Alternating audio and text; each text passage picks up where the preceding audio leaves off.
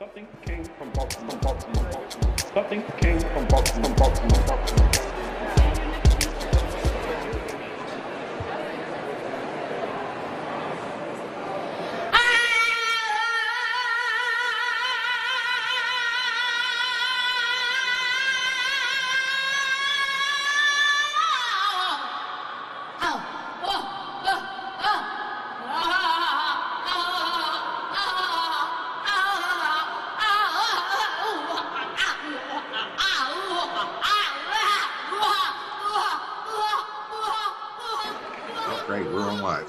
Today is a very exciting day, especially for me, where something came from Baltimore is a jazz, blues, and R&B podcast. But I do have a sister podcast called The Beatles Come to America, where we count down all the U.S. albums in order. And I, my co-host is Brooke Halpin, who's wrote tons of books. He's not available today to talk, so I get a chance to, to dig into my Yoko isms.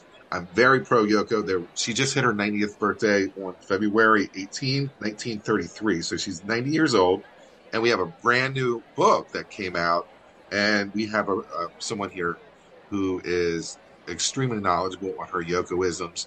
And as I'm talking to her, she's really extremely knowledgeable about everything. So in this interview, I'm going to introduce her soon. We're going to talk about the top 10 songs that that I really love. That shows a wide variety of who Yoko is. We're going to talk about some things about the, the some of the albums that are really hot. Madeline Bocaro, welcome to Something Came from Baltimore and The Beatles Come to America. Thank you so much. The the book that you just wrote is In Your Mind, The Infinite Universe of Yoko Ono. So I'm very excited about Yoko. I'm, we're going to talk about her ability to be avant-garde and, and disco diva and also how creative she is. And we're going to talk about the top 10 songs that really work for me uh, her a massive career. First song that I really like is the 22 minute epic called John and Yoko from the Wedding album. It's from October 20, 1969. So the Beatles were still in existence. And it's basically them screaming John and Yoko. Now, we're going to play a little sample of it. We're not going to do the 22 minutes. But what I love about it is I love to torture my friends and I'll send this link to them. Understand that that I'm way into it, so that we always have a laugh. Yoko! John! Yoko! John! Yoko. Yoko. John! Yoko. John! Yoko. John! Yoko.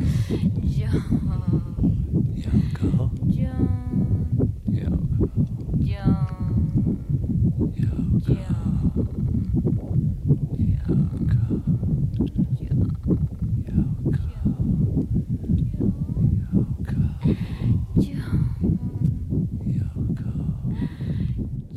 What was your thoughts on this song, if it, you can call it a song?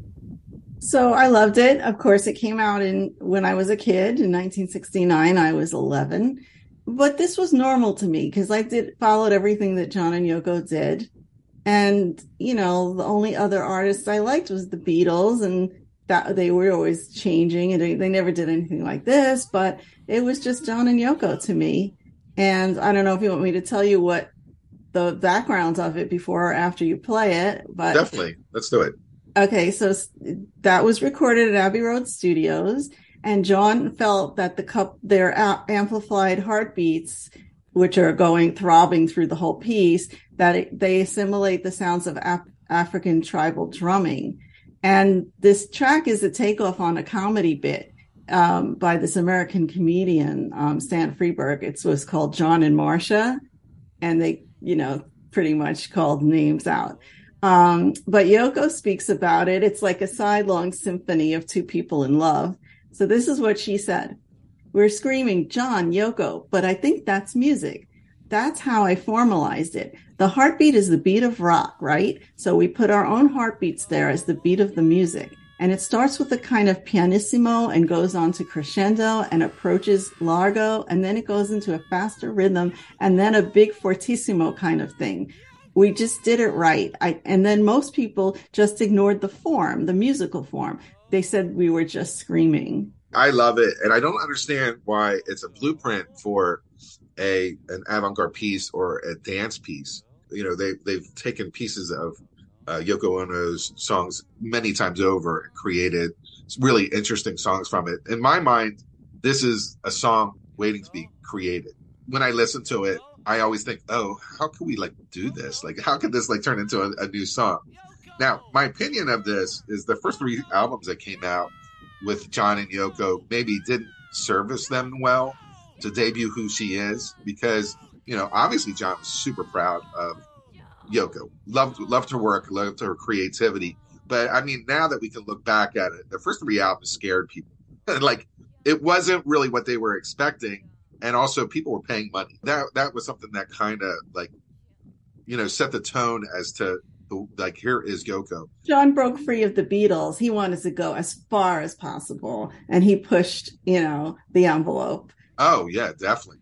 Yeah, and and you know what? That's uh, if you're gonna cut ties, you know, putting your penis out and on an album cover and going with Yoko and doing your thing, it's definitely a good way to to to, to break ties.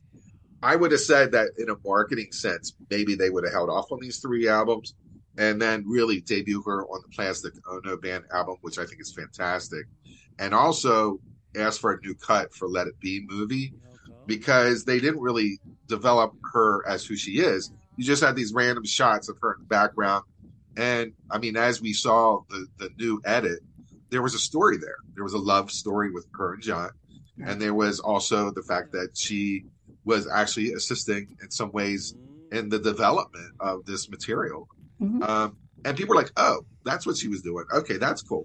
Why couldn't that happen at the first time? Like, why couldn't that happen on the first movie?" That was the narrative at the time to just I- tell lies about her and make her look as bad as possible. It's not fair. It's not fair, and it, it really it's unfortunate. I wish they could have looked at it and said, "Okay, we're going to recut this."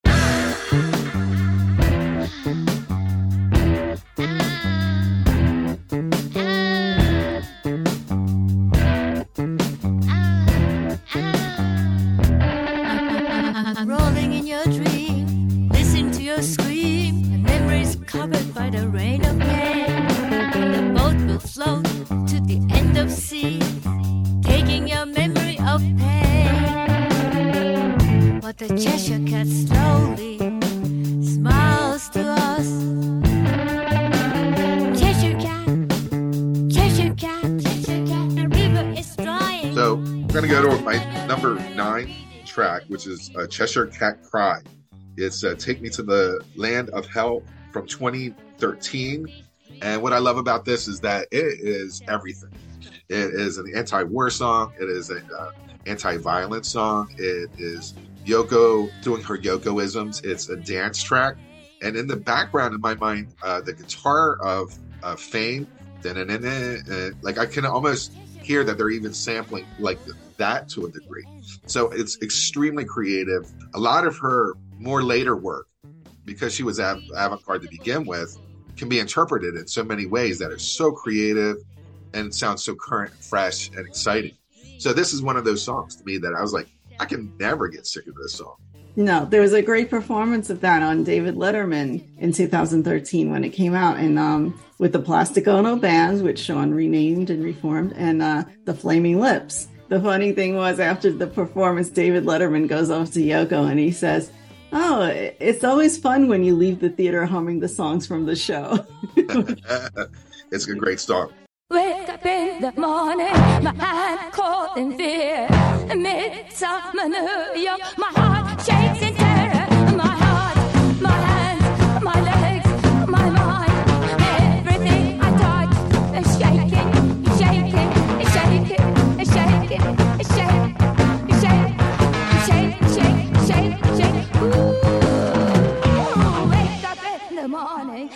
Number eight, Midsummer. New York, which is from the Fly album. It was from 1971. So this is early. This is like kind of the companion to Imagine. So when Imagine was being created, Fly was kind of being re- uh, created too. I believe this was uh, played on the Mike Douglas show for that week. What I love it about it, it's Yoko doing Elvis. Period. That's it. And it's fantastic. Nails it, and then she does her own embellishment. But as all the songs that that she's done, this is the biggest tribute to Elvis that I'm of. Yeah, it's a great one. It's kind of got the phrasing of Heartbreak Hotel. And um, there was a prototype for this that was on her first solo album. Well, uh, the sessions for her solo album, which didn't get put on there. And it was a sung in Japanese. It was Omaino Okawa, and it's slow blues, which is really the, the blueprint for this whole thing. And her description of the song is um, it's about the deep insecurity that I have in me that I associate with my life in New York before I met John. I always wanted to make a song that used the word shaking with a double meaning as I discovered the use of the word in rock in 1968. There were two takes of this song, and there's a Japan only bonus track on her 2018 album Warzone. And it's the second version that we've not heard from the Fly album. It's so good.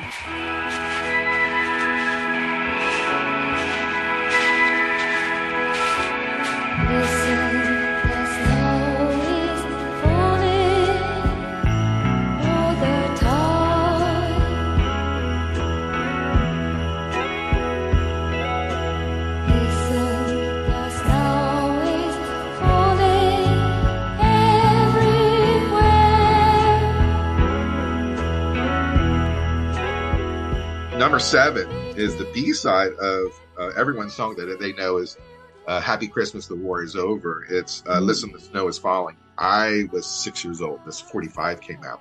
So when you were a kid, you played the A side and B side no matter what it is. Like I'm a big Meat City guy. Just stuff that you get into because you just only have limited choices. And this was actually uh, "Listen, the Snow is Falling" to me is my song. That's that's my Christmas song. So when I hear it, it's very early Yoko, and it actually shows you her range really early in her career. You're like, It's one of her earliest songs. She showed it to John and he said, let's do it. And uh, she said she was always connected with snow. It's this pr- images of snow are in a lot of her songs. And I think her voice and her music, when it's a ballad, has the same kind of effect of a snowy day, you know, slowing down our minds and blanketing the world in sort of a silent serenity. And she always says, like, just before the snow, I feel something that sort of elevates me in a way, and I know it's coming. So that's just a beautiful imagery.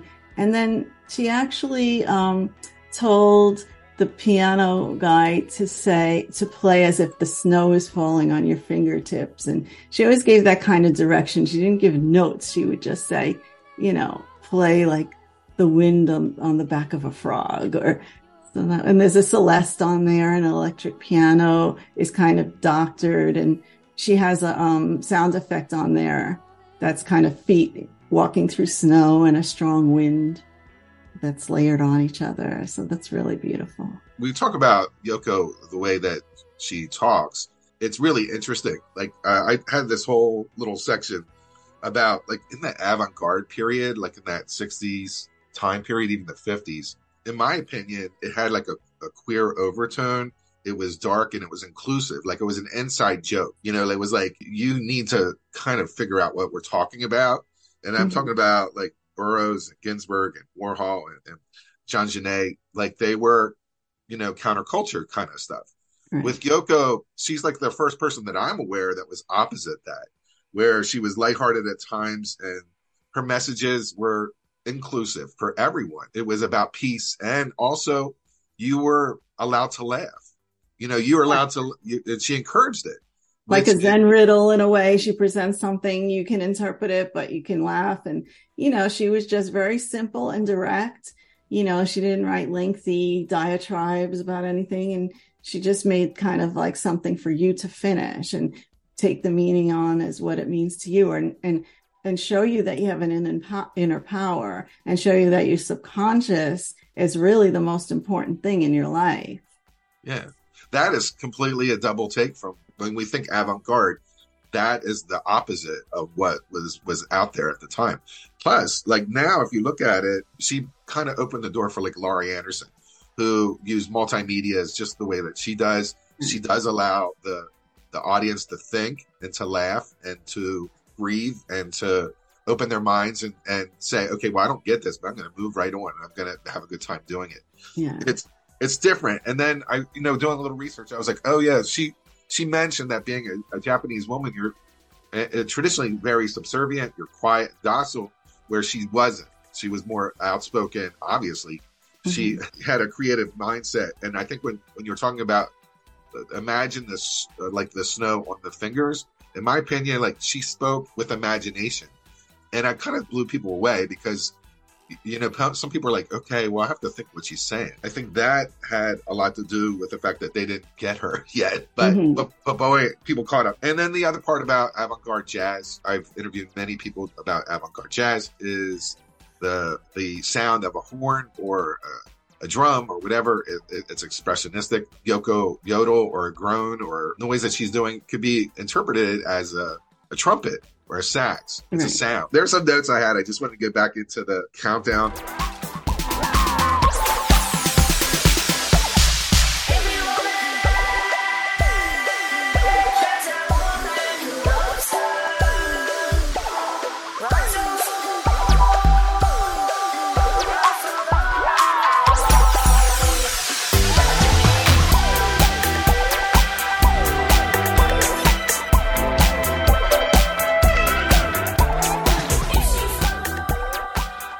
Six I got is Every Man Has a Woman.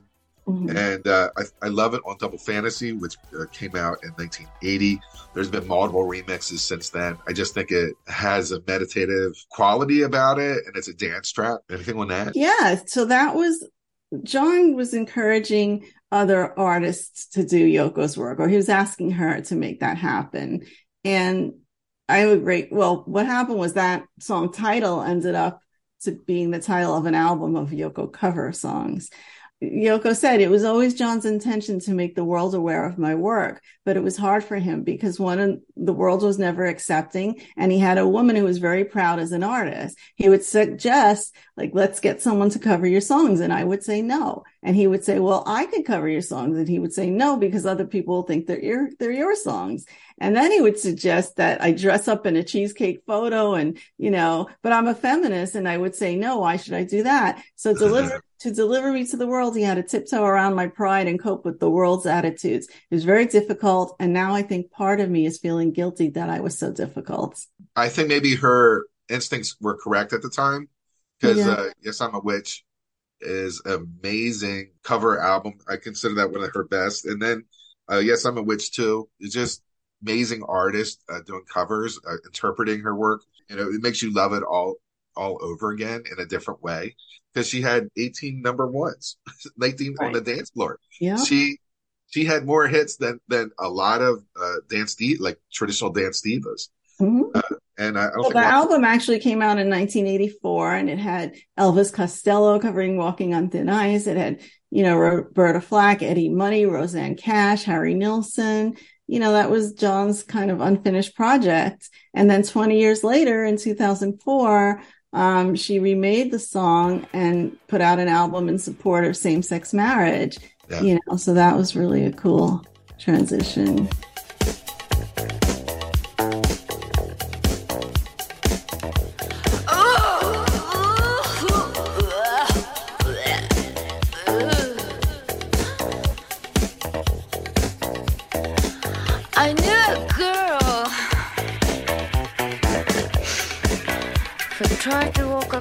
The lake.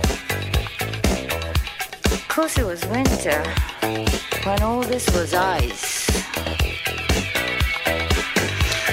That's a hell of a thing to do, you know. They say the lake is as big as the ocean. I wonder if she knew about it.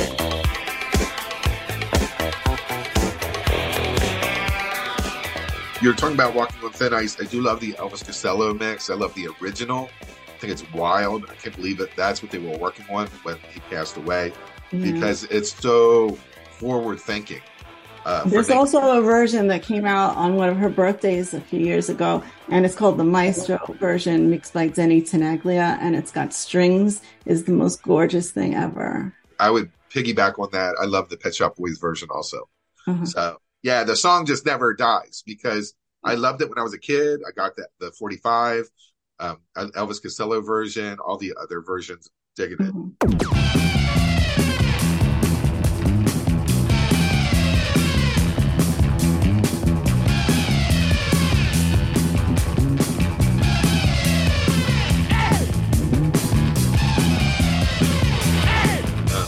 Number four is Why, and that's from the Plastic Ono album. Very first song on the album. And this is where I was like, oh, maybe they should have forgot the first three albums. Debut her on this album because I love Plastic Ono band for John Lennon. Love, love, love. Maybe my top 20 albums of all time. And now I have the sister companion. If you can't get enough of the first album, the same people are just jamming on her album. It's amazing album, I think. Now you're an Iggy fan, so I'm going to tell you that when I listen to Why, I think of the Stooges down in the streets. Like I, Oh. I mm-hmm. feel similar, yeah. And I looked at the dates. So Down on the Streets was released on 7 7, 1970. This this album was released on 12 11. December 11. Yeah, so I was like, oh, maybe they heard it. and then because I was like, oh, I, this feels very similar. And you can't have enough like kind of grunge metal like that. That's that's really cool. Well, I think it really um, the the replication of Why is by Public Image Limited on Annalisa on their track. That's amazing. It's exactly like it. Uh,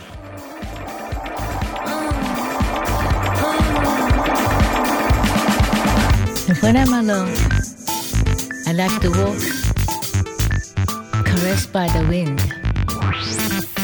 nobody else. Yeah. The sun is down. The sun is down. The sun is down. Third song is "The Sun Is Down" between the head and sky. Actually, could be my number one. Like these three songs are very interchangeable. I could totally get into this a dance track. It's it's techno, and everyone I play it for is a solid fan as soon as they get it. Yeah, it's a really poppy, cute little thing. Um, so it's on Between My Head and the Sky from 2009. And it was actually, she, oh, one, another song on that album is called Higa Noboru, which means the sun is rising. And then towards the end, she does the sun is down. So that was just her little play on it.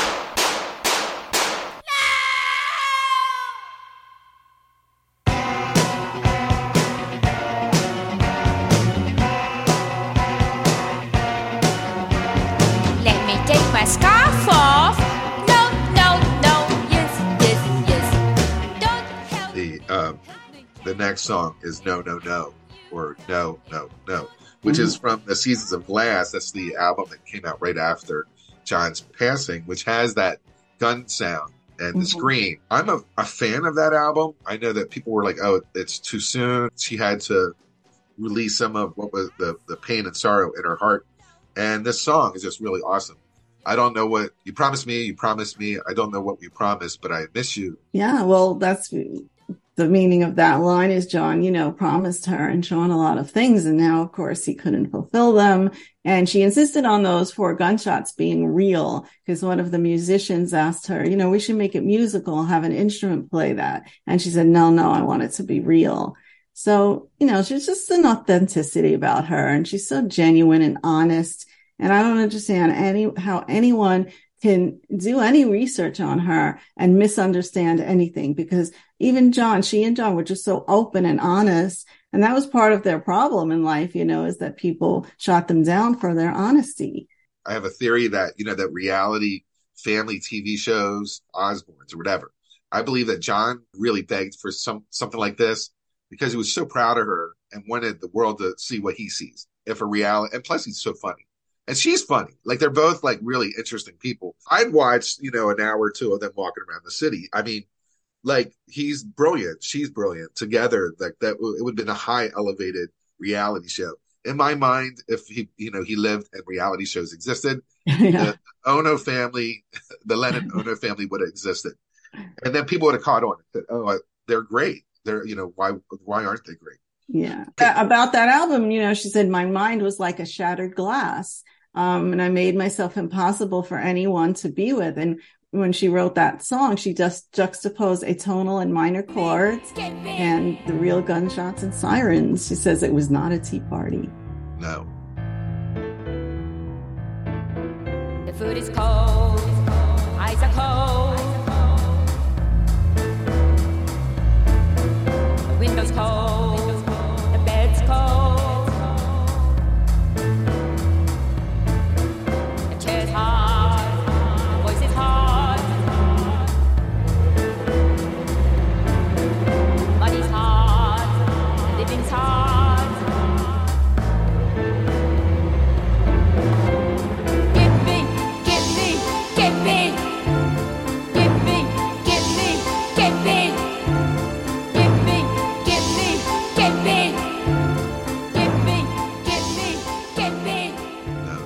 number one is again these reinterpretations of songs. I love me, give me something that's on the Double Fantasy album. I think it's great. I think all her work was great. my two worlds collided because you know I'm a Sparks girl. So that was in um, 2010, and it hit number one on the Billboard Hot Dance Club again. Ron and Russell had remixed that, and they tripled the length.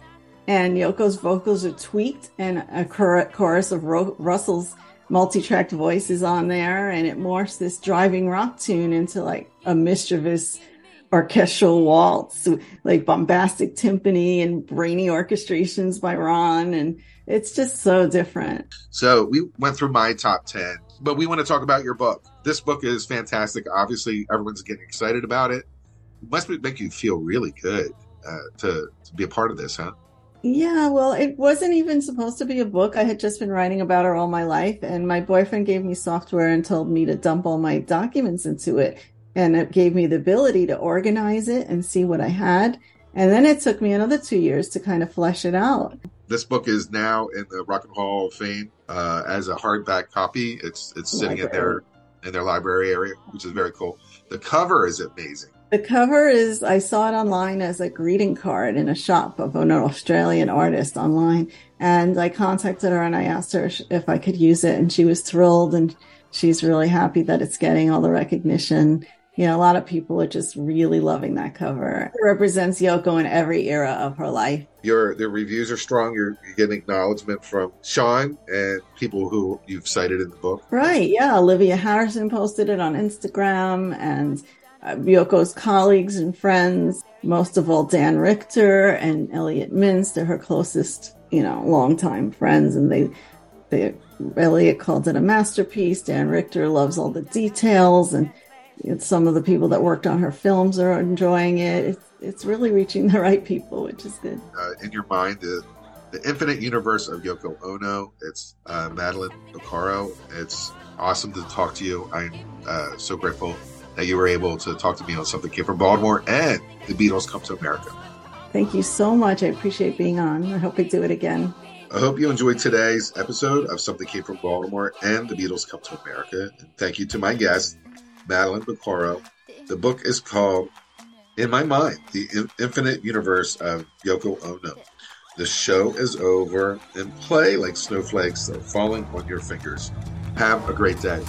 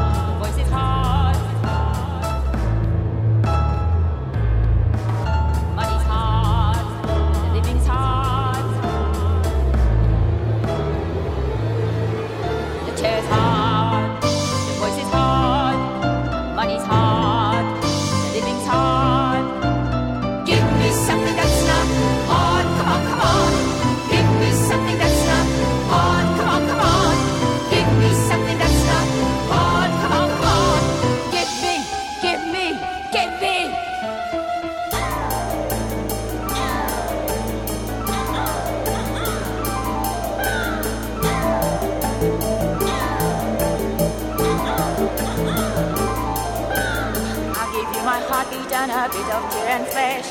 It's not very much, but while it's there, you can have it, you can have it.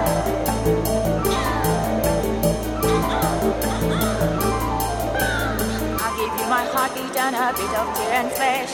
It's not very much, but while it's there, you can have it, you can have it.